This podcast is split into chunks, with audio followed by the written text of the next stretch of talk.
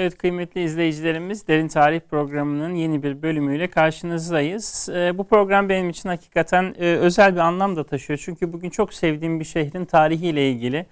E, o şehrin e, geçirmiş olduğu çok önemli bir e, dönüşüm devresini e, bu konuda hakikaten e, gerçekten sahada önemli çalışmalar yapmış birisiyle e, Ömer Elbeyli hocamla konuşacağız. Evet bugün konumuz Şam Havzası. E, Ketebe yayınlarının İslam Düşüncesi Havzaları serisinde e, 10. yüzyılda Dimaşk'ta Ulema ve İlmi Hayat kitabının yazarı Ömer Elbeyli hocamla birlikteyiz. E, hocam çok teşekkür ederiz öncelikle programımıza daveti kabul ettiğiniz için.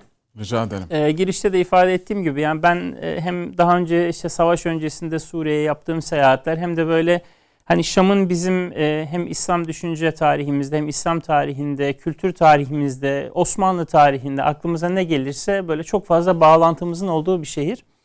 Ben böyle kitabınızı okurken hakikaten e, hani hem e, işte Fetihler dönemi sonrasında bizim daha yakından takip ettiğimiz Osmanlı dönemine geçişten önce bir ara dönemde çok önemli bir devreyi kaleme aldığınızı gördüm.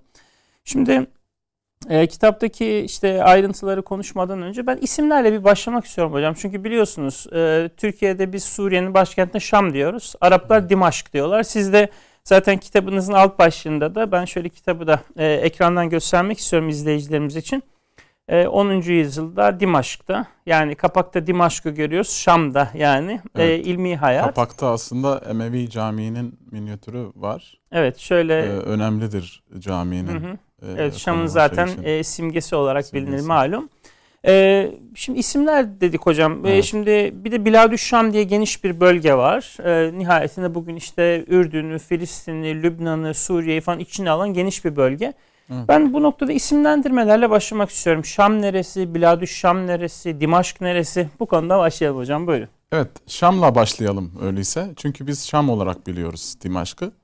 Ee, Dimaşk'a aslında Suriyelilerin, Suriyeliler de Şam diyor da e, resmiyette e, Şam e, Dimeşk deniliyor. Yani yazı evet. dilinde işte ama halka sorsanız eğer orada da Şam deniliyor. Şam ama, ama daha geniş bir bölgeyi kastediyorlar galiba evet. değil mi? Evet. Şimdi Biladüş Şam kelimesi var. Ee, Biladüş Şam derken biraz önce ifade ettiğiniz gibi şu anda Suriye, işte Filistin, Ürdün, Lübnan'ı kapsayan bir bölge. Ee, Toros dağlarına kadar tarih içerisinde işte sınırlar e, tam çizilmemiş. Sonradan işte bu sınırlar çizilmiş. Şam kelimesinin e, nereden geldiği ile alakalı bakarsak eğer e, Şam'ın e, Şam'ın e, aslının işte Nuh Aleyhisselam'ın oğlu Sam farklı rivayetler var. İslam dünyasında birçok şehir ona bağlanıyor zaten. Mesela Sana için de onu söylüyorlar. Hani Yemen'in başkenti için tabii evet. ispatlamak ee, işte eş'eme eş'eme e, fiilinden hani e, kuzeye doğru e, gitti anlamı taşıyor Şam kelimesinde e, Şem, Şimal, e, Şam e, gibi birçok e, şey var. E, hani sözcüğün nereden geldiği ile alakalı görüş var. E, resmiyette dediğim gibi Dimaşk deniliyor şehre. Evet. Şehrin çok derin e, yani eski tarihine baktığımızda Dimaşk ismine eski yazıtlarda hieroglifik Mısır eski yazıtlarında bile e, Dimaşk e, Mana kelimesi hocam? var. Dimaşk'ın manasını nasıl Dimaşk'ın manasıyla ilgili e, yine birkaç tane görüş var. E, the mask işte e, yeşillik, ağaç, çimen e, manaları e, olduğu mesela işte Aramice'de diğer eski dillerde e, e, işte Dimaşk e, da, da, da ta ma Q da Tamas Q diye işte birisi şehir ta şehir mas ağaç yeşillik Q işte çayır bahçe gibi. Yeşil bir bölge yeşil bir şehir güzel bir şehir suları akarı olan bir şehir yani yeşillikten ağaçtan e, alınması ismi çok e, bir de şey ben değil. bir tevil duydum. Tabii kaynaklarda geçmeyen bir şey ama böyle bazen telaffuz ediliyor. Diyorlar ki Dimaşk'ın diyorlar aslında kökeni Demuşakik'ten geliyor. Kardeş kanı. Tabii yani kaynaklarda olmayan bir izah. evet. Yani ona rastlamadım. İşte, Birçok e, izah gördüm. Mesela Kabil'le işte Kabil'den de hani orada gerçekleştiğini inanıldığı için hani evet, malum Kabil'in de hani böyle bir tevil. Tabii Arapların çok güzel bir sözü var. Kusura bakmayın sözünüzü kesiyorum. Estağfurullah e, el esma la tuallel diyorlar ya hani evet, isimler evet. gerekçelendirilemez yani evet. dersin geçersin tarihe yani geçer. Arapçaya işte hani e, fiil olarak e, dem şaka e, o bir hızlıca yapıldı anlamını verenler de var. Dediğim gibi yani net bir e, kelimeden evet. bahsetmek mümkün değil. O şekilde birçok yorum söyleyebiliriz. Yani e, şimdi burada e, Şam dedik. E, Şam'dan bahsederken Dımaşk şehri. E, bir de Biladü Şam derken işte biraz önceki söylediğimiz o geniş coğrafya. E, Türkiye'nin e, güneyinde işte Irak'ın e, batısında e, işte Arap Yarımada'nın üst tarafını temsil eden işte e, bölgeye bölgeden bahsediyoruz. Bu Suriye işte e, daha sonra e, Seykas-Bikut anlaşmasında olan 1916 o, o zaman o cetvelle çizilen o sınırlar e, belirli oluyor ve yani daha önce hep Şam, Biladü Şam diye geçiyor evet. kaynaklarda. Hocam şimdi e, biraz böyle kitabınızdaki kronolojiyi de takip etmek istiyorum. E, şimdi e, Şam'ın özellikle Müslümanlarca fethinden 635'te sahabe döneminde Hazreti Ömer döneminde bu Biladü Şam dediğimiz işte sizin ifade ettiğiniz o geniş coğrafyanın özellikle de Dimaşk olarak şehrin fethinden ben biraz böyle bahsedelim istiyorum. Çünkü iki önemli işte sahabeden iki komutan var. Ebu Ubeyde bin Cerrah, Halid bin Velid. Buyurun hocam evet. siz o süreci Eyvallah. anlatırsanız. Yani süreç e, Şam Şam ile İslam'ın e, tanışmasında aslında biz e, Kur'an-ı Kerim'de de işaretler görüyoruz Şam'la ilgili. Peygamber Efendimizin siyerinde de siyerinde de biz işaretler var. İşte Efendimizin ticaret olarak bir tüccar olarak gitmesi var. Daha önce çocukluğunda gittiği yerler var. Şam hadislerde görüyoruz Şam'ı. Efendimizin işte Tebuk seferi var Şam diyarına doğru. Ee, daha sonra Hazreti Ebu Bekir e, Ridde savaşlarını e, bitirdikten sonra e, Şam'a ordu gönderiyor. Ee, işte, tabi Bizans toprağı Şam değil Bizans mi? toprağı. Gassaniler var bir de hani manda bir hani devletçik şeylere Bizans'a tabi bir devlet. E, Efendimizin e, işte tebliğ e, gönderdiği, işte mektup gönderdiği bir bölge, e, önemsediği bir bölge. E, kabul etmiyorlar. E, Efendimizin elçisini e, katlediyorlar. Evet. Hazreti Ebu Bekir e, bölgeye fatihler gönderiyor. E, işte e, Şam'a, Şam yani Dimaşk şehrine e, Yazid İbni e, Ebu Süfyan e, komuta ediyor o bölüyü. Ee, bölgenin işte Amr ibn As, Şurahbil ibn Hasene, Ebu Ubeyde ibn Cerrah bölgeye giden e, fatihler var.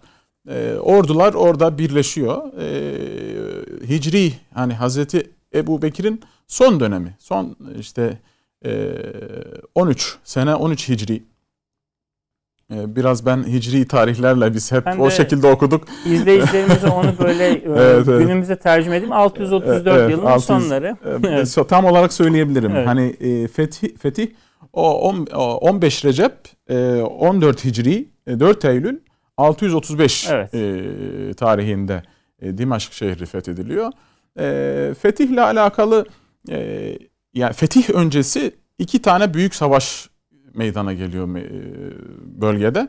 Birisi Ecnaden Savaşı, diğeri Yermük Savaşı. Yermük Savaşı ile Ecnaden Savaşı'nın hangisi önce, hangisi önce oldu, hangisi sonra oldu bir e, ihtilaf var rivayetlerde ama e, yani neticede orada büyük savaşlar oluyor. Halid bin Velid Irak'ta iken destek olarak şeye geliyor. Hazreti Ebu Bekir bakıyor ki bölgedeki fatihler yetmiyor e, Halid'e ihtiyaç var. Irak Fatih o zaman Irak'ta fetihler yapan Halid bin Velid çölleri böyle mucizevi bir e, bir hikayeyle diyelim bir kıssayla geçiyor. Böyle şeyleri develere su içirerek onların karındaki suları e, diğer hayvanlara içirerek çok zorlu bir yolculuk diyeyim. Hem gizli zorlu bir yolculuk. Ordu 9 bin kişilik bir orduyla Şam bölgesine geliyor ve orada büyük savaş işte bu iki savaş e, var. Hangisi önce oldu, hangisi sonra oldu önemli değil. Oradaki o büyük savaşlar kazanılınca böyle Müslümanların 50 bin altında ordusu var. Karşılarında 200 e, bin, 250 bin, 150 bin rivayetlere göre ama çok üstün bir sayı var e, Bizans ordularının.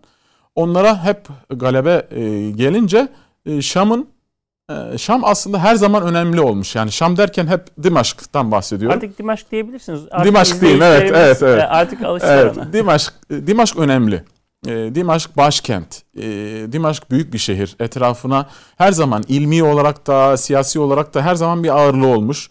E, konumu, e, toprağı, suyu her türlü e, güzeldir. E, Şam e, güzel bir şehirdir ve o, o yerini Müslümanlar biliyorlar ona göre.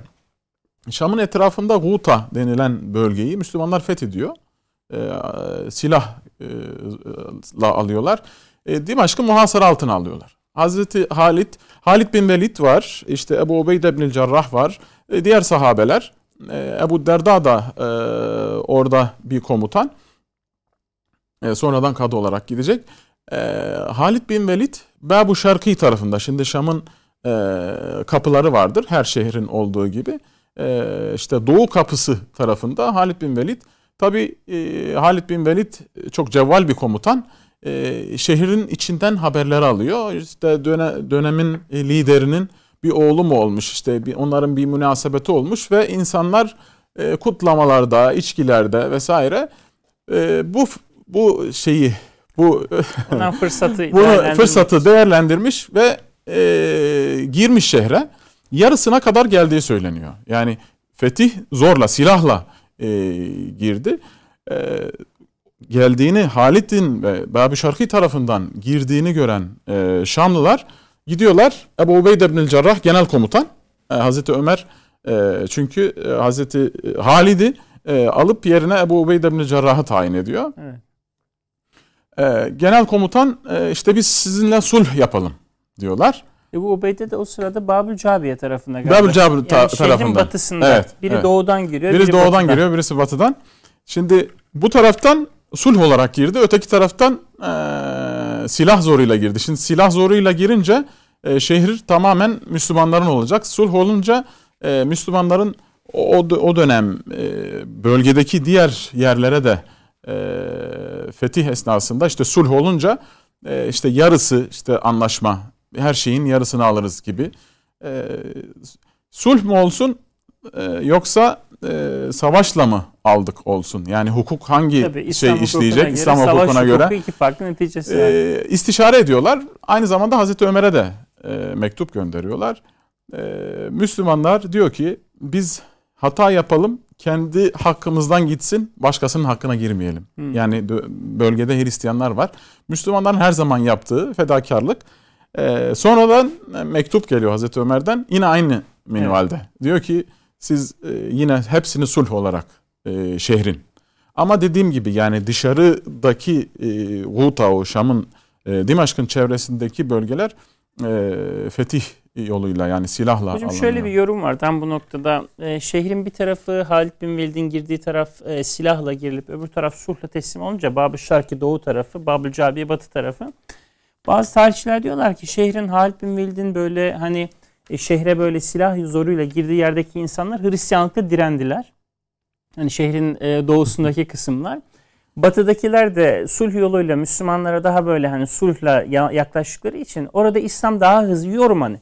İslam daha hızlı yayıldı. Bugün de mesela çok enteresan. Bab Şarkı tarafı hala Hristiyan. Evet. Yani belki orada ben e, şehri bildiğim için Aha. o tarafta Yahudiler vardı. Evet. Belki de onun bir etkisi olmuş olabilir. Evet, yani, yani böyle bir yani tevil e, olarak hani böyle bir şey söyleniyor. Olabilir evet. Hani e, neticede e, şehrin tamamı sulh yoluyla alınmış 635'in e, Eylül'ü mü? Eylül 4 evet. Eylül 635 e, Şam'ın Dimaşk'ın Dimaşk'ın fethi, fethi gerçekleşiyor. Hocam e, şimdi siz de bahsettiğiniz tabii fetihten sonra şehirde bir e, düzen kuruluyor. Sonuçta bir İslam şehri haline geliyor Şam. E, hangi sahabeler yerleşiyor? Burada neler yapılıyor? Ebu Derda'dan bahsettiniz. Kadı evet. olarak daha sonra Şam'a geldi evet. dediniz. Mesela evet. Hazreti Ömer e, Ebu Derda'yı galiba e, oraya hani insanların dini soruları çözmek için bir kadı olarak atıyor. Nasıl bir şey başlıyor? Hani Müslümanlar ilk başlangıçta şehri nasıl oluşturuyorlar? Dini olarak da ya da sosyal olarak düşünseniz. Yani sahabenin e, şehir fethedilen yerlere e, gerçekten Efendimiz'den aldıkları misyonu e, o terbiyeyi götürmeleri çok e, takdire şayandır gerçekten. Nasıl bir misyon, nasıl bir şey var? Yani e, Hazreti Peygamber sahabeye ne öğretiyor? Hani e, götürdükleri şey ne onu bir sistemleştirebilir miyiz? Ya o, orada e, şimdi Mustafa Fayda hocamızın kulaklarını çınlatabiliriz. Evet, E, profesör her doktor. zaman profesör doktor e, İslam tarihinde hocamızdır kendisi. E, her zaman der ki e, Kur'an-ı Kerim'de e, iman eden insanlara e, Efendimizin öğrettiği şeyler sıralan, sıralanır. E, öğrettiği şeyler sıralanır. Bu şeyler e, üç kelimede hocamız özetler onları. Yetlu, yetlu, e, yüzekki, yuallim. E, dört tane ayette geçiyor. E, Efendimiz e, sa- sahabesine e, tilavet ediyor, Kur'an'ı öğretiyor. Hı, Ee, iletiyor. sonra e, onları tezkiye, müzekkilik sıfatı var Peygamber Efendimizin. Ee, ve e, yuallim, bir öğretme, işte Muallimlik. muallimlik Evet. sıfatı var. Ee, Kur'an'ı öğretiyor, ahkamını öğretiyor, e, hikmeti, sünneti, her türlü hayrı öğretiyor.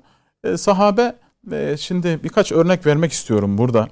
E, Ebu Darda, Ebu Darda'dan başladık madem e, kendisi Dimaşk'ın il- ilmi ortamında gerçekten e, ismini çokça zikretmemiz gerekiyor. Bir de Muaz bin Cebel var. Onlardan da birer Evet. örnek vermek isterim. Ebu Derda e, fetihte, cihatta beraber olmasına rağmen e, vali olarak atanmak istemiyor. Hı, Hazreti Ee, Ömer Hazreti vali mi Ömer- yapmak istiyor? Vali yapmak istiyor Hmm. Ebu Derda'yı. Diyor ki beni işte din beni dinimden e, fitneye sokma. Ben işte öyle emirlik şeylere girmek istemem. Hazreti Ömer kızıyor. Diyor ki bu işi bana verdiniz. Ondan sonra herkes diyor ki beni işte vali yapma, şöyle yapma, böyle yapma. Bu işi ben nasıl gideceksiniz? Sonra e, bölgenin e, hakimi, e, komutanı haber gönderiyor. İşte Kur'an öğretecek, ahkamı öğretecek. Yani sahabe e, bunu öğretmesi lazım. Öğrendiği, Peygamber Efendimiz'den öğrendiği. Zaten sahabenin Şam'a bir meyli var. Peygamber Efendimiz'in e, Peygamber Efendimiz'in e, öğrettiği her şeyi aldığı gibi, öğrendiği gibi e, insanlara iletme istekleri var. Diyor ki ben onlara gidip dinlerini, Kur'an'ı, e, hadisi öğretmek isterim. Bu şekilde giderim. Öyleyse diyor sen kadı olarak oraya gideceksin. Hem kadı hem de onlara e, halkayı, halka sistemini Ebu Derda Şam'da başlatıyor. Ders halkası. Ders halkası. Ders halkası 10 kişi alıyor. Yani bunu daha önce Peygamber Efendimizin e, işte esirlere e, Müslüman çocuklarını öğretirken bir kişiye 10 kişi e, öğretme usulü. Halka e, şimdi bu e, e, metot olarak da biraz bahsedeceğiz halkadan. 10 kişiye öğretiyor. 10 kişiden her biri her biri 10 kişiye öğretiyor. Halka bu şekilde genişleyerek devam ediyor. Tabiinden birisi diyor ki e, camiye girdim Dimeşk'ta. Binlerce hafız çalışıyordu. Her 10 kişi bir halka halindeydi. Evet. Hafızlığını bitiren Ebu Derda'ya gidiyor. Enstitü gibi. Enstitü gibi. Evet. E, Yani en son icazet Ondan. e, ondan alınıyor. Ama bütün hazırlıklar e, gruplar halinde halka o halka sistemi aynı mescit e, daha sonra Emevi Camii olacak o. evet. e, aynı şekilde devam ediyor 4. asra kadar. Yani Ebu Derda'nın e, Dimeşk'ta Kur'an eğitimi olsun, hadis eğitimi olsun gerçekten onu çok samimiyetle yapıyorlar. Yani bütün aslında Şam'daki ilmi geleneğin temeli o zaman Ebu Derda'nın başlatmış olduğu bu halkalar. Sadece Ebu Derda değil. Yok, birçok örnek değil de verebilirim. Hani başlangıç olarak sonuçta bir sistem kuruyor aslında. değil mi? Evet, evet, evet. Yani birkaç tane örnek daha vereyim. Muaz Ee, bin Cebel'den bahsettiniz hocam. Onu unutmayalım. Muaz bin Cebel'le Evet. ilgili de. Evet evet. Muaz bin Cebel'le ilgili Ebu İdris el-Havlani diye büyük tabiinlerden diyor ki Dimeşk Camii'ne girdim. Dimeşk Camii'ne girdim. Genç bir e, insan vardı. E, çok yakışıklı, düzenli, tertemiz, e, güzel yüzlü bir insandı. E, insanlar, koca koca insanlar, yaşlı insanlar e, bir meselede zorlandıkları zaman e, gidiyordu, ona soruyordu. Ondan öğreniyordu. E, şaşırdım diyor. Yani bu kadar yaşlı insan niye gidip bu genç insandan sordum diyor. Bu kimdir? Bu Muaz bin Cebel'dir dediler diyor. Ertesi gün diyor her gün camiye gidip daha o ben geldiğimde gelmişti diyor sabah namazına. Dedim ki diyor çok erken gideyim gelişine şahit olayım. Ne kadar erken gitsem oradaydı. Oradaydı diyor. Namaz kılıyordu. Namazı kılınca bitirince gittim dedim ki diyor ben seni Allah için çok sevdim dedim diyor.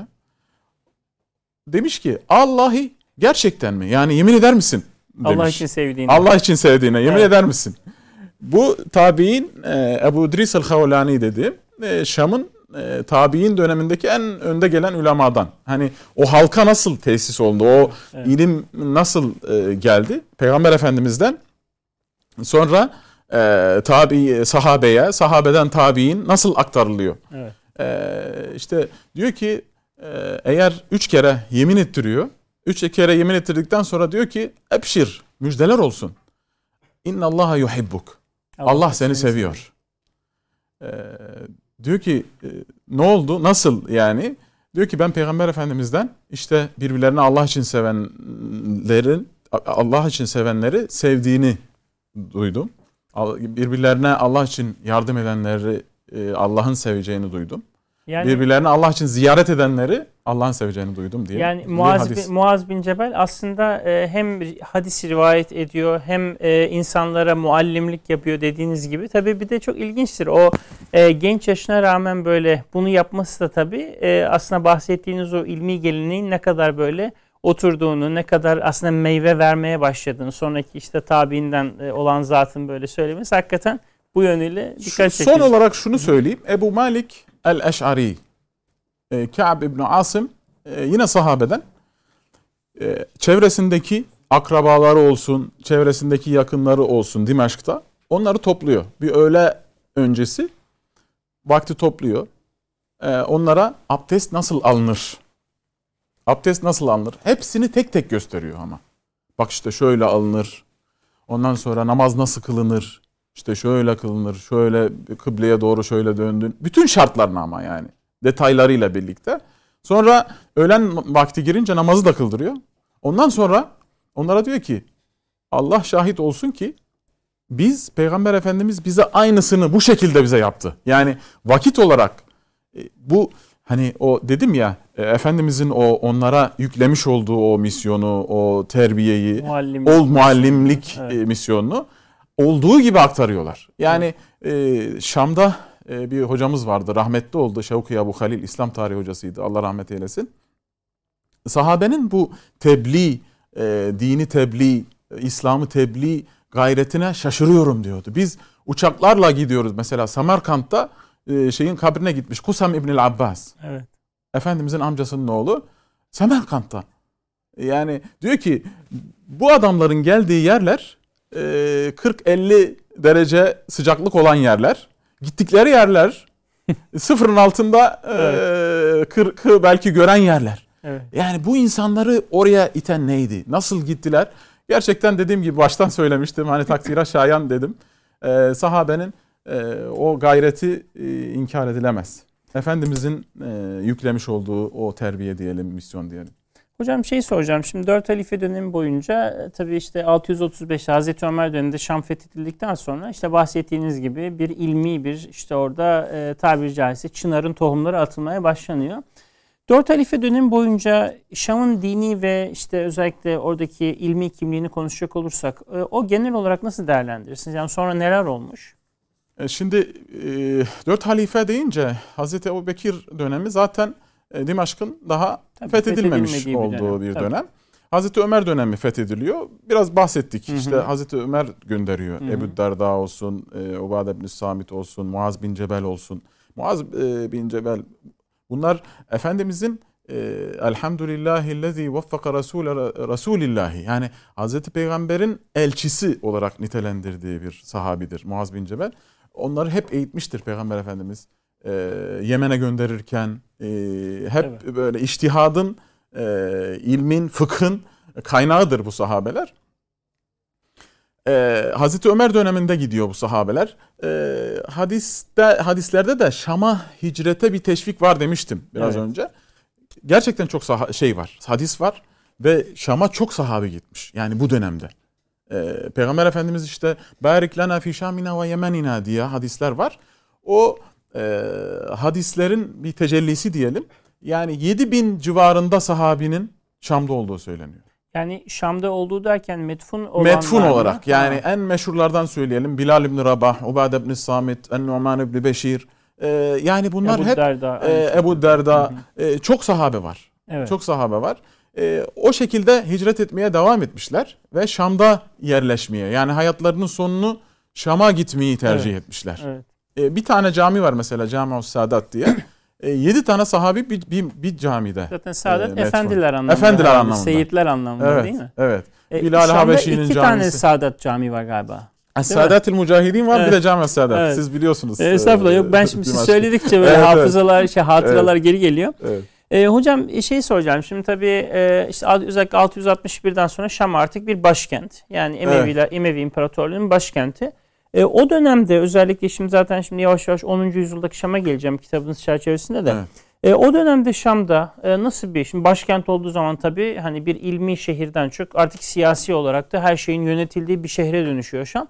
Manzarayı biraz tasvir edelim sonra yavaş yavaş 10. yüzyılın Şam'ına geleceğim. Şimdi Emevilerin e, oraya e, oraya hakimi hakimiyeti diyelim e, ta e, Yezid ibn Ebi, Ebi Sufyan e, döneminde hani oraya giden bir komutan daha sonra e, vefatından sonra bir veba oluyor hı hı. 18 Hicri 18'de e, kardeşi e, Muaviye ibn Ebi Sufyan e, geçiyor. Envas salgını Amvas, değil mi? Amvas evet. salgını.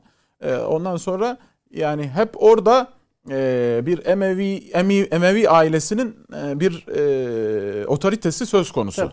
E, 40 yıl bir e, işte e, Muaviye ibn Ebi Süfyan dönemi var. Ondan sonra da işte oğlunun dönemi, Emeviler dönemi. Tabii.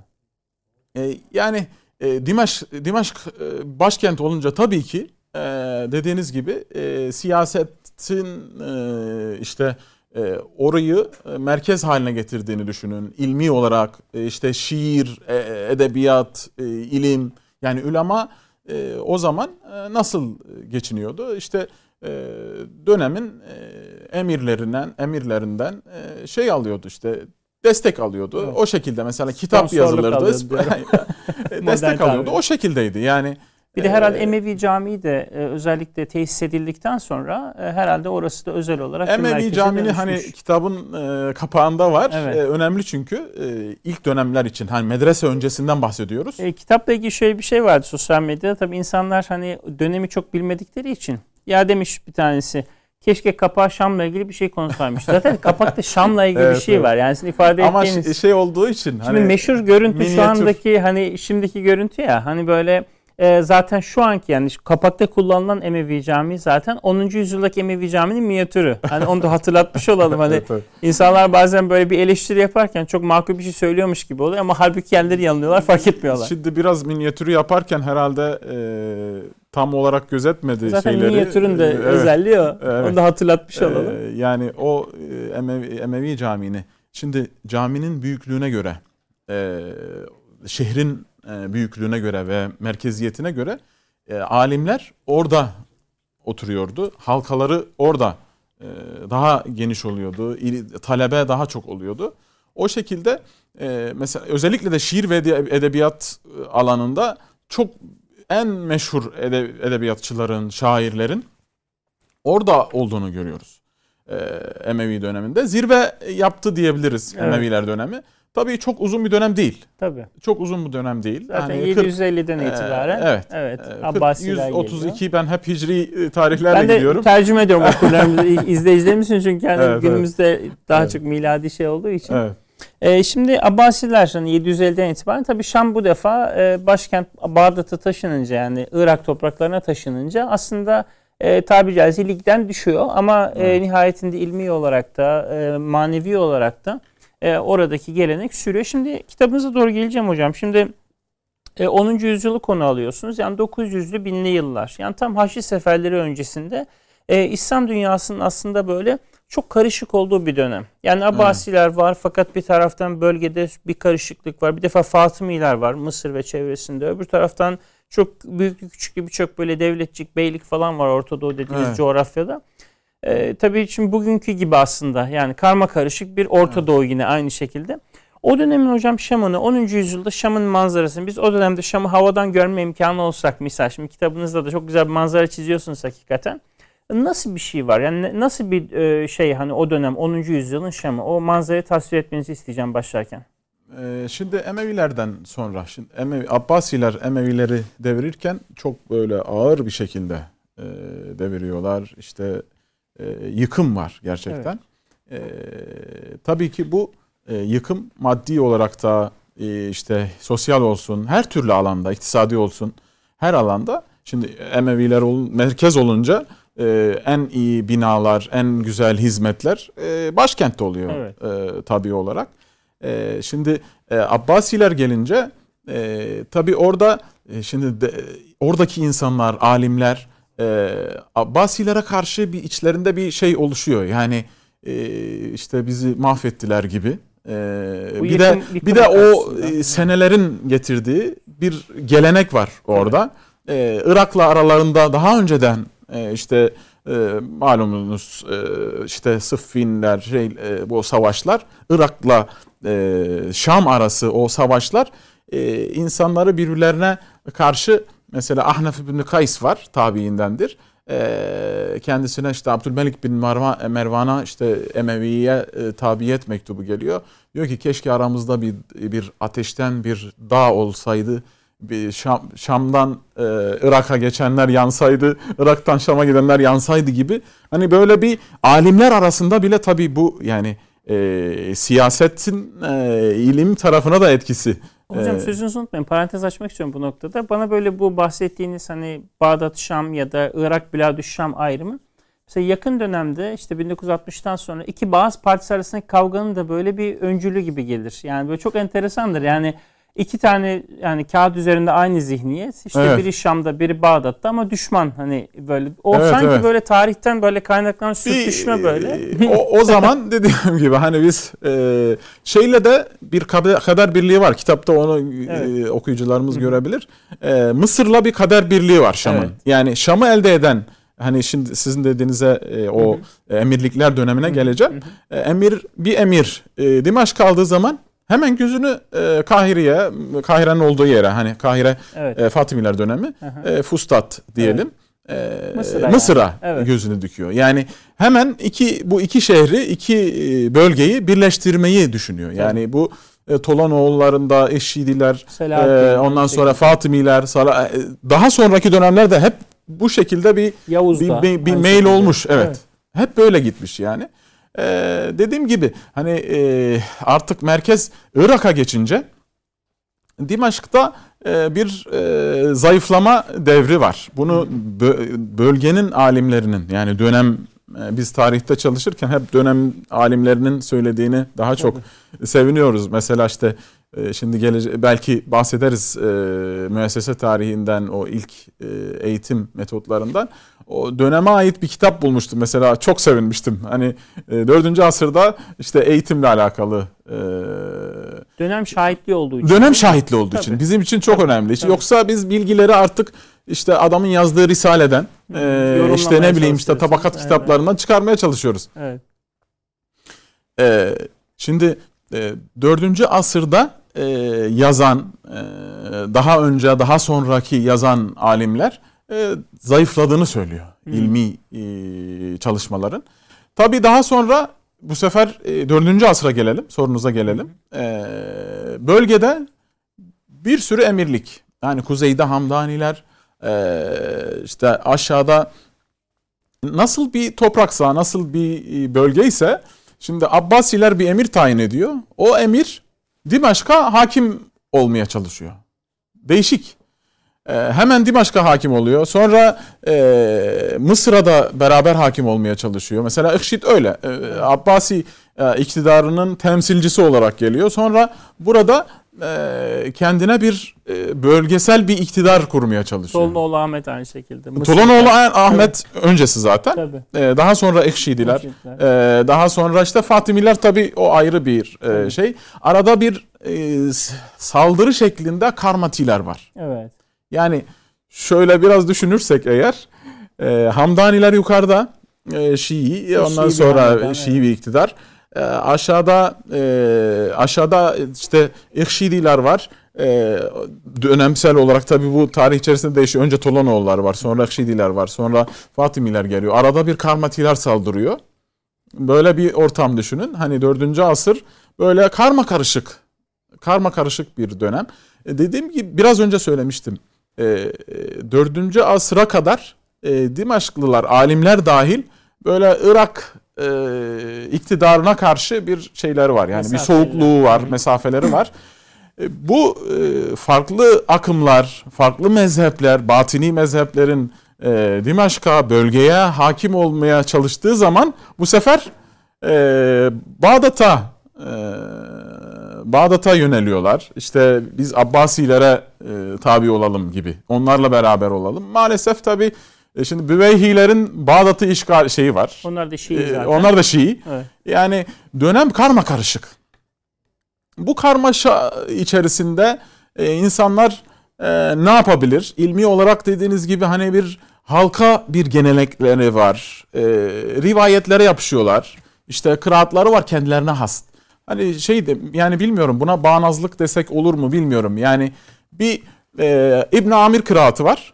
O kıraat sadece Dimaşk'ta. Değişik. Kendini koruma refleksi gibi mi? Bilmiyorum yani evet. nasıl bir şey. Ee, bir kıraat kendilerine has, mezhep kendilerine has. Evzai mezhebi. Ona geleceğiz birazdan. Gelecek miyiz? Size. Evet. Ev, mezhep müstakil bir mezhep. Ee, kıraat müstakil bir kıraat. Ee, kendilerini böyle biraz böyle Emevilere olan o meyilleri e, kalıntıları da var. Evet.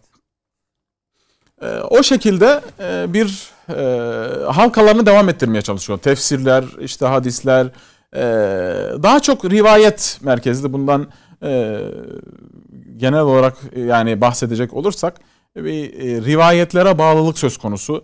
Belki bu Evzai'nin fıkıh anlaş, anlayışına bağlayabiliriz Biraz onu bunu. soracağım hocam. Öyle mi? Şimdi ha, peki. şöyle şu noktada bir şey soracağım hocam. Şimdi kitabınızda böyle dikkatimi böyle şey çekti. O ilişkiler ağı mesela kurumlar, kişiler, aileler e, bunu nasıl çözümlediniz çalışırken? Ya yani bunu böyle ya böyle bir hani kitabın böyle cildinin arasına böyle e, anlaşılır bir hale sokmak hakikaten zor olmadı mı? Çünkü yani... bahsettiğiniz şeyi dinlerken muhtemelen okurlarımız ya da izleyicilerimiz hani bazı şeyleri ilk defa duyuyor olabilirler. Hani o dönemde ilgili karmaşalar, isimler, dönemler. Evet. Şimdi anlaşılır bir şey haline, metin haline getirmek de başka bir iş yani. Evet. Yani gerçekten e, hani e, herkes kendi işinin bilmiyorum e, hayranıdır.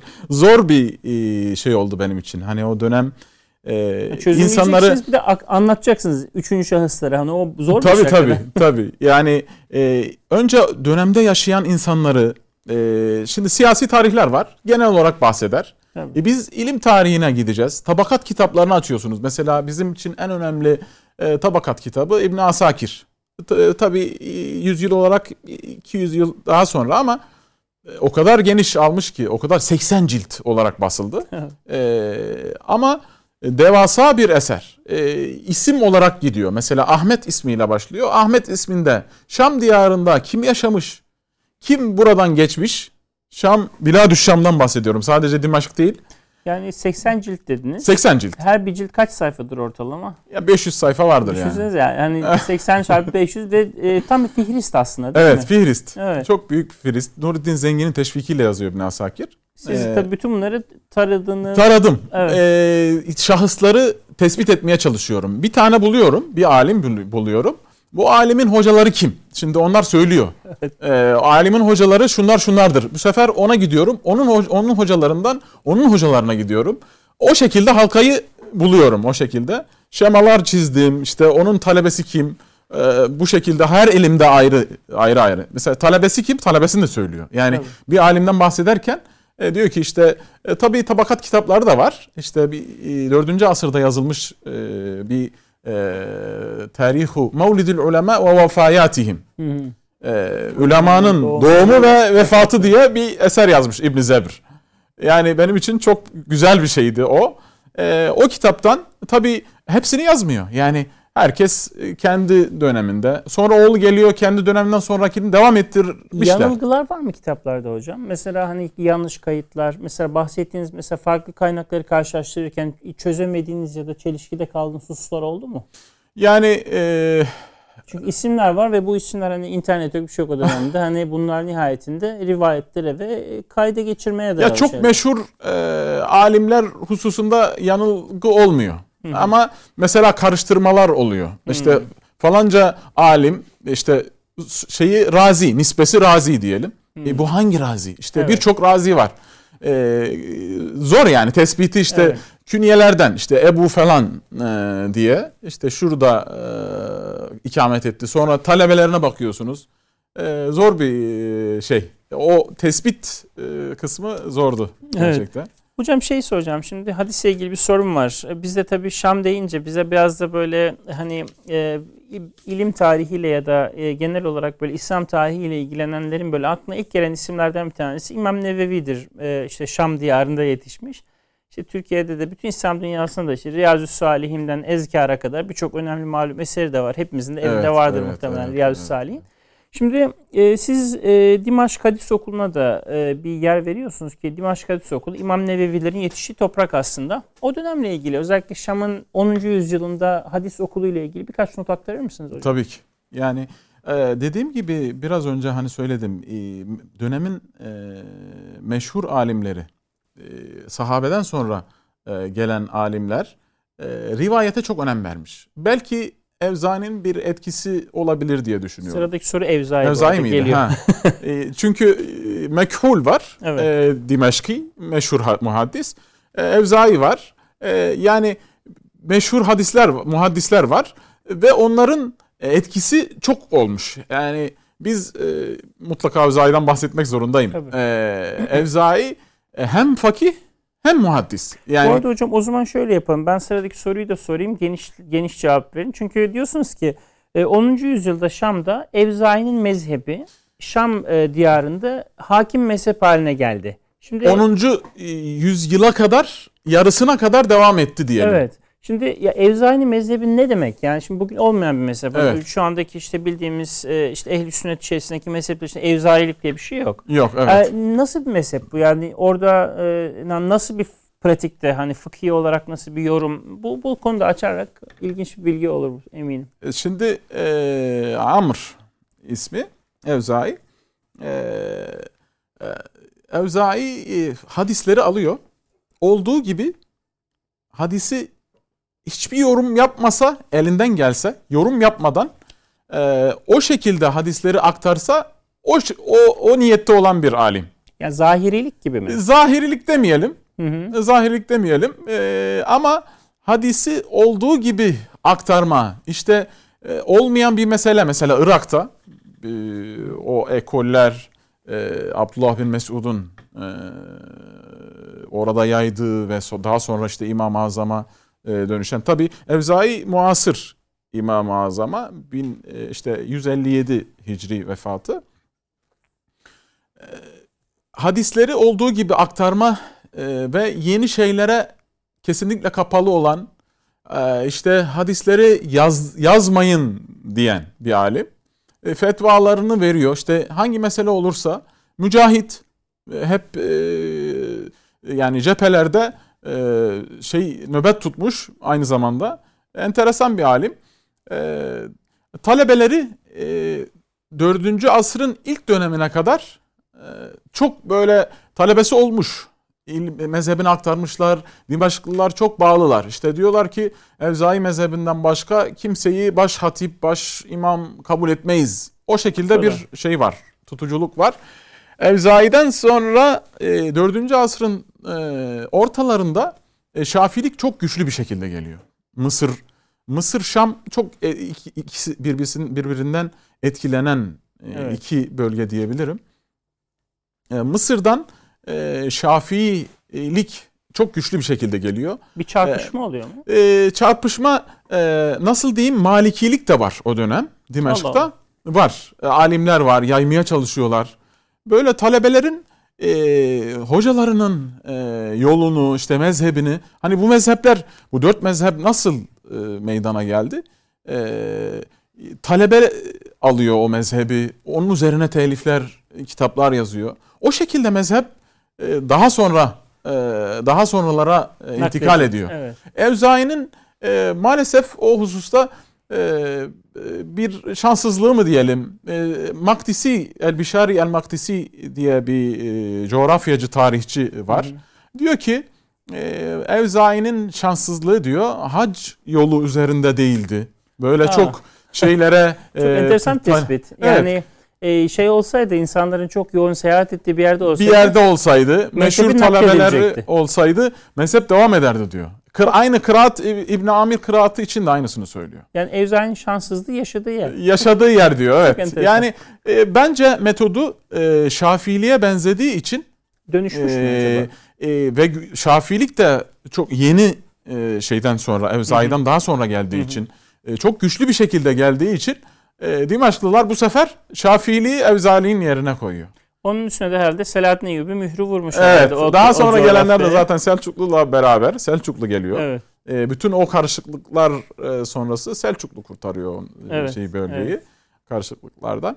Ve Şafilik e, resmi e, ama e, o zorunluluk ve medreselerin hani o Şafiliği e, zorunlu hale getirmeden önce bile e, Dimaşk'ta o dönemde medrese yok. Evet. 4. asra kadar medrese işte bir tane medresenin temeli olduğu söyleniyor. E, Reşaiye medresesi işte birisi demiş ki benim bu evimde işte Kur'an okunsun. E, o daha sonra medrese haline gelmiş. E, şey görüş bu yani evet. daha ağır basan görüş bu. Onun yerine halkalar var değil mi? Ev halkalar var. var. Ee, halkalar var. Ee, dediğim gibi Emevi Camii büyük Tabii. bir yer. Ee, en böyle ilmi üst seviyede ders verilen yer. Enstitü gibi çalışıyor Enstitü galiba gibi. değil mi? Evet. Yani üniversite gibi diyebiliriz. Evet. Ee, küçük mescitlerde var e, yerler, alimler seyahat ediyor. Hani evet. şey sorunuzda şey vardı. Hani ulema e, nasıl birbirleriyle hani Dimeşk'tan bir alim e, mutlaka gidiyorlardı. Özellikle de rivayet. Yani Şam deyince e, özellikle o benim bahsettiğim, araştırdığım dönem e, rivayete bağlı. Hadisleri o şekilde, tefsirleri o şekilde. Rivayet bu hani diyorum hep Evza'ya bağlıyorum. Evet. E, rivayete bağlılık bir öyle bir karakteristiği var yani o dönemin. Hocam şey soracağım. Ee, mesela daha sonraki dönemde işte özellikle sizin aktardığınız dönemde e, işte sonrasında diğer dört, dört mezhep de var. Şahanbeylilik de var. E, hatta işte bazı aileler, bazı alimler, isimler de meşhur. İşte Malikilik siz de zikrettiniz. E, Hanefilik var, Şafiilik var. Zahirilik var mesela kitabınızda ondan da bahsediyorsunuz. Evet. Yani bu arada zahirilik nerede nasıl bir yerde duruyor? Hani bakıldığı zaman Ya şey hani o zahirilikle ilgili e, diğer mezheplere hani Hanefilik e, Abbasi iktidarına bağlı malum. Evet. E, Şam, Dimeşk bölge tamamı. E, şeyde başkadı da İmam Abu Yusuf yani İmam Azam'ın en e, yakın talebelerinden birisi. E, bölgeye Hanefi kadılar gidiyor. E, işte orada e, kendi kitaplarını, kendi usullerini tedris ediyorlar e, Dimeşk'ta. O şekilde bir tanıma oluyor yani bölgede Hanefiliği. Şafiliği dedim hani malum İmam Şafii'nin hayatının sonu hep Mısır'da. Oradan yakın mesafe etkileşim var. Malikilik de yine Mısır ve e, Mağrip coğrafyasından. Evet, e, Mağrip e, Kuzey Afrika coğrafyasından onlar da var. E, zahirilik buldum yani birkaç tane alim işte zahiriydi diyor.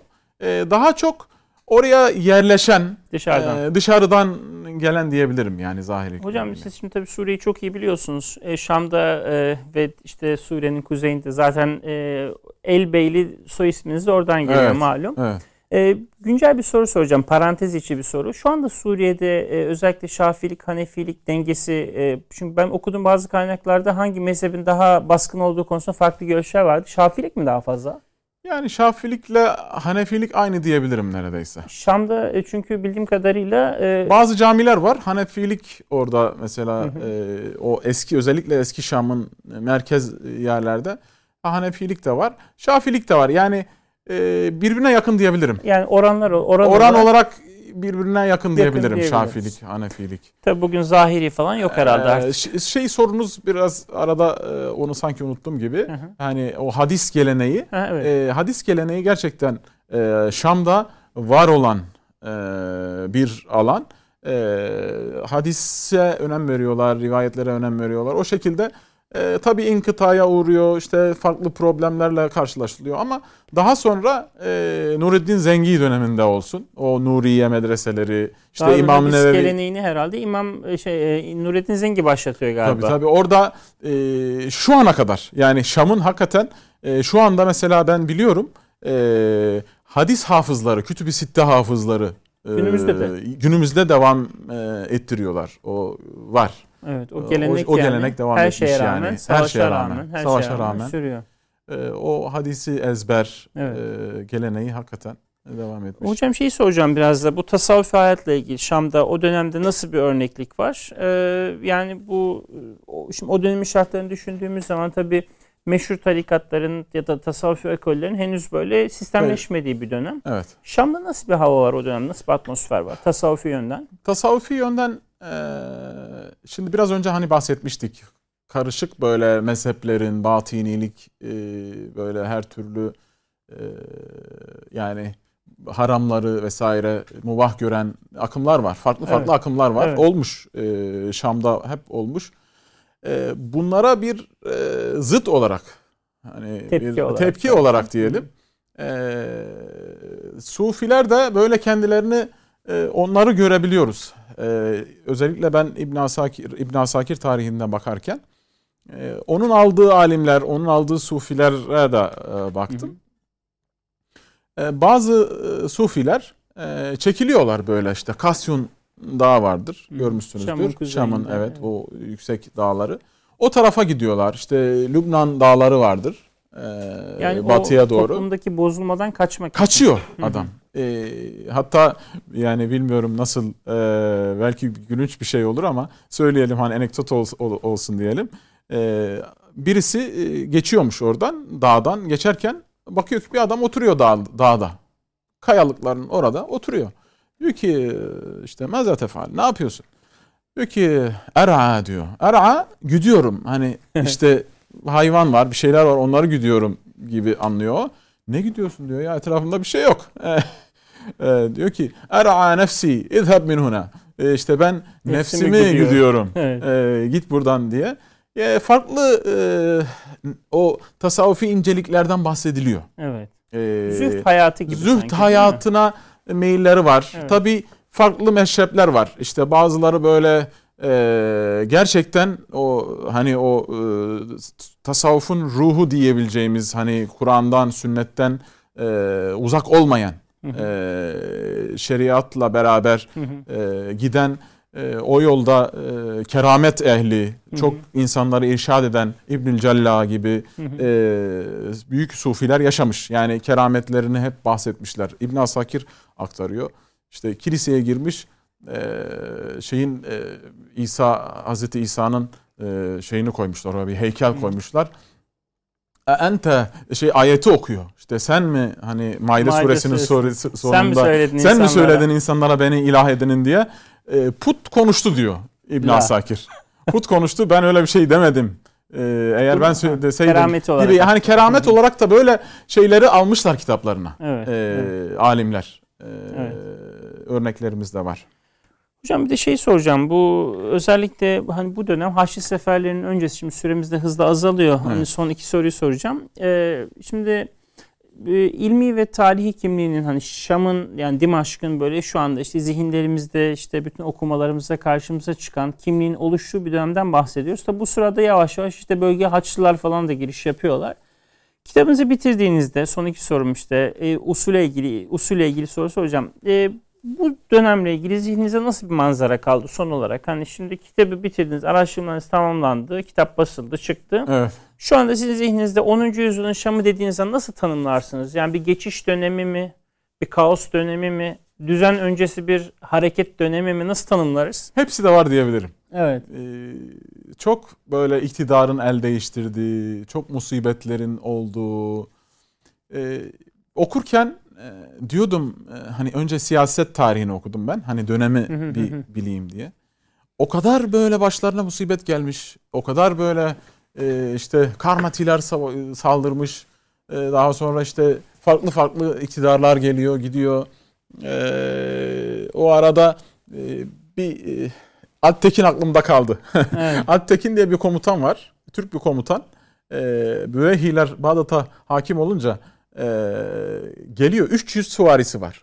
Yani film olacak hakikaten bir karakter. 300. 300 süvarisi var. 300 süvariyle Humus'u alıyor, Dimaşk'ı alıyor, Filistin'i birleştiriyor böyle. Birleştire birleştire Fatimilerin neredeyse son verecek. 300 Destek kişiyle. istiyor. 300 kişi gelirken Tabii. Humus'u, Şam'ı, Filistin'i e, arkasına alıyor ve Fatimileri neredeyse yani e, Fatimi halife diyorlar kendileri. E, halife bizzat geliyor savaşmaya. Yani çok ciddi bir e, güç hangi haline. yıllar hocam? Yani o zaman Haçlı Seferleri öncesi hemen. Öncesi öncesi. Öncesi. Öncesi. Ee, yani 300 Hicri 300 e, 370 diyebilirim o o dönemlerde. 370. yani miladi kaça geliyor? 1070'ler falan mı? Malazgirt 70'lerden sonrası- ö- ö- önce. Malazgirt Yani- yani, biraz öncesi gibi. Çok enteresan hakikaten. Bir de hocam şey soracağım son olarak şimdi. Ee, şeyi devam tabii. ettireyim mi? Tabii, Vaktimiz tabii. var mı? Hocam 2-3 dakikamız daha var buyurun. Hani e, o, o okumaları yaparken sonra edebiyatlarına, şiirine, e, dönemin her şeyine bakmaya çalıştım elimden geldiği kadar. E, bakıyorsunuz bir e, tabii ahlaki bir sıkıntı, çöküş de var. Hı hı. e, savaşların e, Farklı et- akımların, etkisi, tabii. akımların etkisiyle e, işte maddi olarak krizler var. E, farklı el değiştiren devletlerin etkisiyle e, Fatimiler çok zarar vermiş. Evet. Yani o da aklımda kaldı diyebilirim. Evet, evet. E, Fatimiler e, bölgede e, e, onlara karşı duran alimlere karşı çok zalim olmuşlar. Yani e, askeri bir komutanı affediyor ama alimi affetmemiş. Yani Evet. e, Çünkü onun- karşı duran, o savaşıyor o bil Evet. fiil. Bu e, insanları teşvik ediyor. E, o bil Daha fiil tehlikeli savaşlarına görülmüş değil mi? evet Alim daha tehlikeli görmüş. görülmüş. Alimleri daha e, çok acımasızca. e, Hocam son sorum da sorup e, toparlayayım. Hakikaten benim için başta da ifade ettim. Çok güzel bir sohbet çünkü hani Şam'ın hani kendisiyle de böyle benim bir ünsiyetim olduğu için. E, son olarak şeyi soracağım hocam. Yani böyle bir konuyu niye çalışır bir insan ya da bu konudaki sizin merakınız nereden geldi? Şimdi bizim merakımız e, Suriye'de eğitim, e, e- ben ilk eğitimimi işte orta e, üniversiteye kadar Suriye'de gördüm. E, Arapça e, bilme, işte bölgeyi tanıma, e, hocalarımız e, sağ olsunlar e, yüksek lisansta e, hocalarımız, ondan sonra doktora da hocalarımız aynı şekilde dediler ki sen bu bölgeyi e, iyi bilirsin, e, tarihini de iyi bilirsin, kitaplarını da iyi bilirsin. Sen bu bölgeyi çalış. E, önce işte Halep medreseleri, Osmanlı dönemini çalıştım. Sonra doktoraya işte e, daha da eskiye gidelim. Hep Arapça kaynakların olduğu bir döneme gidelim. E, gittim İbn Asakir'e girdim. E, 80 cilt. 80 cilt. Öyle sonra dedik işte bir sınırlama getirelim. E, böyle işte bu e, akımların, farklı e, mezheplerin, farklı e, devletçiklerin diyelim e, olduğu hani günümüze belki ışık tutar e, o niyetle girdik. E, ne kadar de. isabet ettik hani şey derler in, asabtu femin Allah eğer isabet ettiysek bir katkıda bulunduysak Evet. e, e, bir ilme bir katkıda bulunduysak Allah'tandır. Eğer bir hata yaptıysak feminni ve mineşşeytan derler. Evet. Benden Evet. ve şeytandan. Evet benden ve şeytandandır. Estağfurullah. Hocam şöyle ben son defa kitabımızı tekrar izleyicilerimiz için böyle göstermek istiyorum. 10. yüzyılda e, Dimaşk'ta Ulema ve İlmi Hayat Şam Havzası Ketebe Yayınları İslam Havzaları serisinin hakikaten çok önemli bir kitabı. E, bugün e, vaktimize el verdiği ölçüde e, Ömer Elbeyli hocamla kitabın müellifiyle Şam'ın aslında ilmi hayatının çok kritik bir evresini farklı şekillerde konuşmaya çalıştık ama tabii bu 400 sayfalık kitap Evet, nihayetinde Evet. e, uzun bir de e, ilmi emeğin sonucu. Hocam çok teşekkür ederim. Ben teşekkür Bu akşam ederim. davetimizi Misafir kabul ettiğiniz ettiğiniz için çok sağ olun. Hayırlı, akşamlar, çalışmalar hayırlı diliyoruz. Çok sağ olun. Hayırlı Evet kıymetli diliyorum. izleyicilerimiz e, programımızın birinci bölümü burada sona eriyor. E, reklamlardan sonra programımızın ikinci yarısı için buluşmak üzere.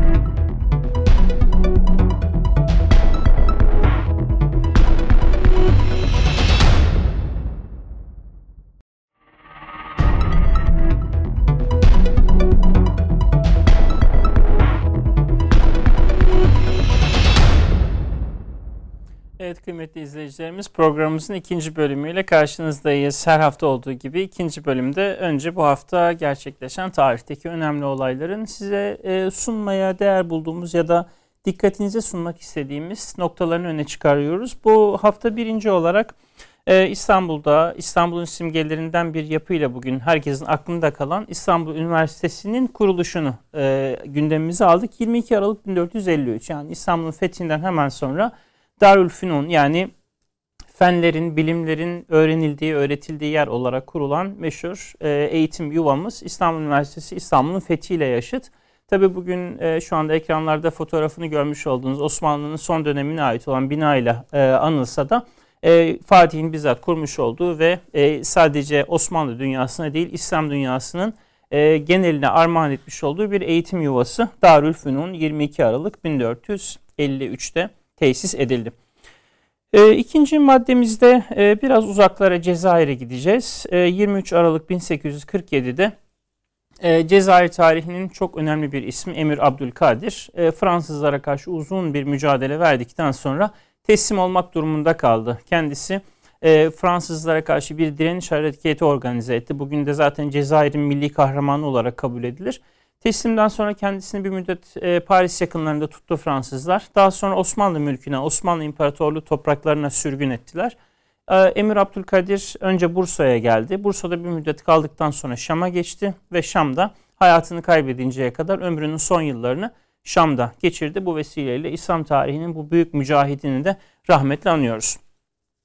Üçüncü maddemiz yine e, yakın bölgemizden e, ama 1144 tarihinde 24 Aralık 1144'te e, İmadüddin Zengi e, Urfa çevresinde kurulmuş olan Haçlı Kontluğunu ortadan kaldırdı. İmadüddin, İmadüddin Zengi kim? E, İslam tarihindeki meşhur komutan Nureddin Zengi'nin babası. E, Selçuklular adına bugünkü Suriye bölgesinde emirlik yapmış. Daha sonra oğlu Nureddin Zengi Halep ve Şam atabeyliği yapacak. Nureddin Zengin'in meşhur komutanı Selahattin Eyyubi de 1187'de Kudüs'ü Haçlı tasallutundan kurtaracak. Dolayısıyla 1144'teki o zafer aslında Kudüs'ün fethine giden yolunda bu manada başlangıcı, açıcısı, müjdecisi diyebiliriz. Dördüncü olarak biraz yakın bir tarihe gideceğim. 1979'a. 25 Aralık 1979'da Sovyetler Birliği Kabil'i, Afganistan'ın başkenti Kabil'i ele geçirmek suretiyle e, yaklaşık 10 yıl sürecek olan e, işgal sürecini başlattı. 1979 tabi Sovyetler Birliği'nin 1989'da e, Afganistan'dan çekilmesinden hemen sonra dağılmaya başladığını düşünürsek aslında Sovyetler için sonun başlangıcıydı. E, büyük bir zaferle, e, gerçek bir zafer kazandıklarını düşünerek Sovyetler Birliği e, Afganistan'ın başkentine girdi ama e, o dönemde tabii çok az insanın bildiği, tahmin ettiği bir şey. Aslında bu bir sonun, sonucun başlangıcıydı. Dolayısıyla 25 Aralık 1979 tarihi de Sovyetlerin e, çöküşünün başlangıç tarihi olarak ifade edilebilir. Son olarak 1915'e gideceğim 26 Aralık'ta. E, İngilizlerle Suudi Arabistan arasındaki ilişkiler bizde genelde gölgede kalmıştır. E, çok e, ancak konuyla ilgilenenlerin bildiği bir ilişki seyri vardır iki e, güç arasında. 1915'in 26 Aralık e, günü e, Basra Körfezi'ndeki küçük bir adada Tarut Adası'nda e, Suudilerle e, İngilizler arasında bir ittifak anlaşması imzalandı. 1915 tarihi dikkat çekici çünkü e, o tarihte e, Birinci Dünya Savaşı devam ediyor ve aynı zamanda 1915 yılı aynı zamanda İngilizlerle Şerif Hüseyin ailesi arasındaki de müzakerelerin başlangıç tarihi. Yani İngilizler bir taraftan e, Suudilerle ittifak anlaşması imzalarken aynı zamanda Arap Yarımadası'nın batısında Hicaz'ı yönetmekte olan Şerif Hüseyin ailesiyle de bir başka ittifak içerisine girmişlerdi. Dolayısıyla savaş bitip tamamen e, kozlar paylaşılırken de 1915'in 26 Aralık günü imzalanan Tarut Anlaşması ya da Darin Anlaşması olarak da geçer. E, sonucunda e, Arap Yarımadası'nın hakimiyeti İngilizler tarafından Suudilere bahşedildi ve 1932'de Suudi Arabistan Krallığı'nın kuruluşuna giden süreçte böylece başlamış oldu. E, beş başlığımız e, yakın ve uzak tarihten, yakın ve uzak coğrafyalardan seçtiğimiz beş başlığımız böyleydi. Şimdi e, kitaplara geleceğim. Yine her hafta yaptığımız gibi e, kendi e, öne çıkarmak istediğimiz, önemli bulduğumuz kitapları burada tanıtıyoruz. Birinci kitabımız e, Dominic Lapierre, Lady Collins ikilisinin kaleme almış olduğu Bu Gece Özgürlük kitabı. E, biliyorsunuz bu e, ikili yakın tarihin önemli e, iki e, beraber çalışan ve birlikte üreten iki gazetecisidir. E, birisi Amerikalı, birisi Fransızdır ve kendilerinin e, konuyla ilgili olan izleyicilerimiz mutlaka bilirler. Kudüs Ey Kudüs kitapları en meşhur kitaplarıdır. Bu Gece Özgürlük e, in, Hindistan'ın İngiltere tarafından 1947'de bölünmesini anlatır. 14-15 Ağustos 1947 gecesi önce Hindistan sonra Pakistan Hint alt kıtasında bölünerek yeni iki tane devlet olarak ortaya çıkmıştı. İşte bu gece özgürlük o gecenin hikayesidir. Ee, yine aynı şekilde e, Yasımı Tutacaksın kitabını yazdı bu ikili. Onlar da İspanyol İç Savaşı'nı anlattılar o kitapla. E, tabii bu şekilde e, belgesel kitap e, şeklinde çalışmalar yapıp ortaya böyle hacimli kitaplar e, çıkartan gazeteciler şu anda maalesef çok fazla kalmadı. O yüzden e, bunların Dominic Lapierre ve Larry Collins ikilisinin yapmış olduğu çalışmalar yeni nesil gazeteciler için de oldukça önemli örnekler. İkinci kitabımız e, Muhtedi yani sonradan Müslüman olmuş bir e, Alman diplomata ait. Çok kıymetli bir isimdir. E, Murat Hoffman yenilerde vefat etti. Mekke'ye yolculuk kitabında e, hac tecrübesini, işte Mekke seyahatini, orada gördüklerini, e, yeni Müslüman olmuş böyle heyecanlı bir şekilde İslam'ı böyle anlamaya, kavramaya ve Müslümanların arasına katılmaya can atan birisinin o bütün çocuksuluğu ve samimiyetiyle anlatır. E, bu kitapta tabii 1970'lerin 80'lerin e, Mekke'sini, Medine'sini, o dönemin e, ulaşım şartlarını, haccın yapılış biçimlerini çok enteresan e, gözlemler var. E, bunu da e, yakın tarihe dair Müslüman olmuş Batı bir diplomatın e, gözlemi olarak aktarmak istedim. Üçüncü kitabımız Ketebe yayınlarından e, Ali İzzet Begoviç'in e, gerçekten herkesin bence okuması gereken kitabı Doğu Batı arasında İslam. Yani bir siyasetçinin sadece siyasetçiden ibaret olmadığını e, anlatan, e, aynı zamanda bir mütefekkir, aynı zamanda bir münekkit yani tenkitçi, aynı zamanda geleceğe dair kendi toplumuna e, ve bütün İslam dünyasına tahminlerde, öngörülerde bulunan gerçek anlamda ufuk sahibi bir münevveri görüyoruz bu kitapta. E, Doğu Batı arasında İslam e, Edina Nurik için e, tercümesiyle yayınlandı. Bu arada Ketebe yayınları e, Ali İzzet Bego için bütün kitaplarını Boşnakçadan şimdi tekrar tercüme ederek yayınlıyor. Bunu da bu vesileyle belirtmiş olalım.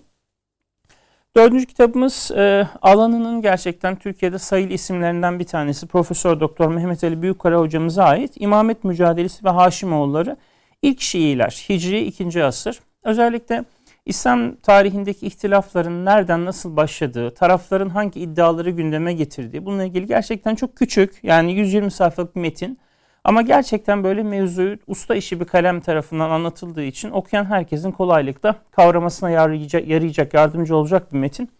Son olarak e, az bilinen çok önemli bir kitap. E, İslam'da yönetim sistemleri ve tem, sistemi ve temelleri Profesör Doktor Muhammed Ziyaüddin Er-Rais'in kitabı. Yani Müslümanlar tarih boyunca yönetim e, dediğimiz mekanizmayı nasıl anladılar, nasıl uyguladılar?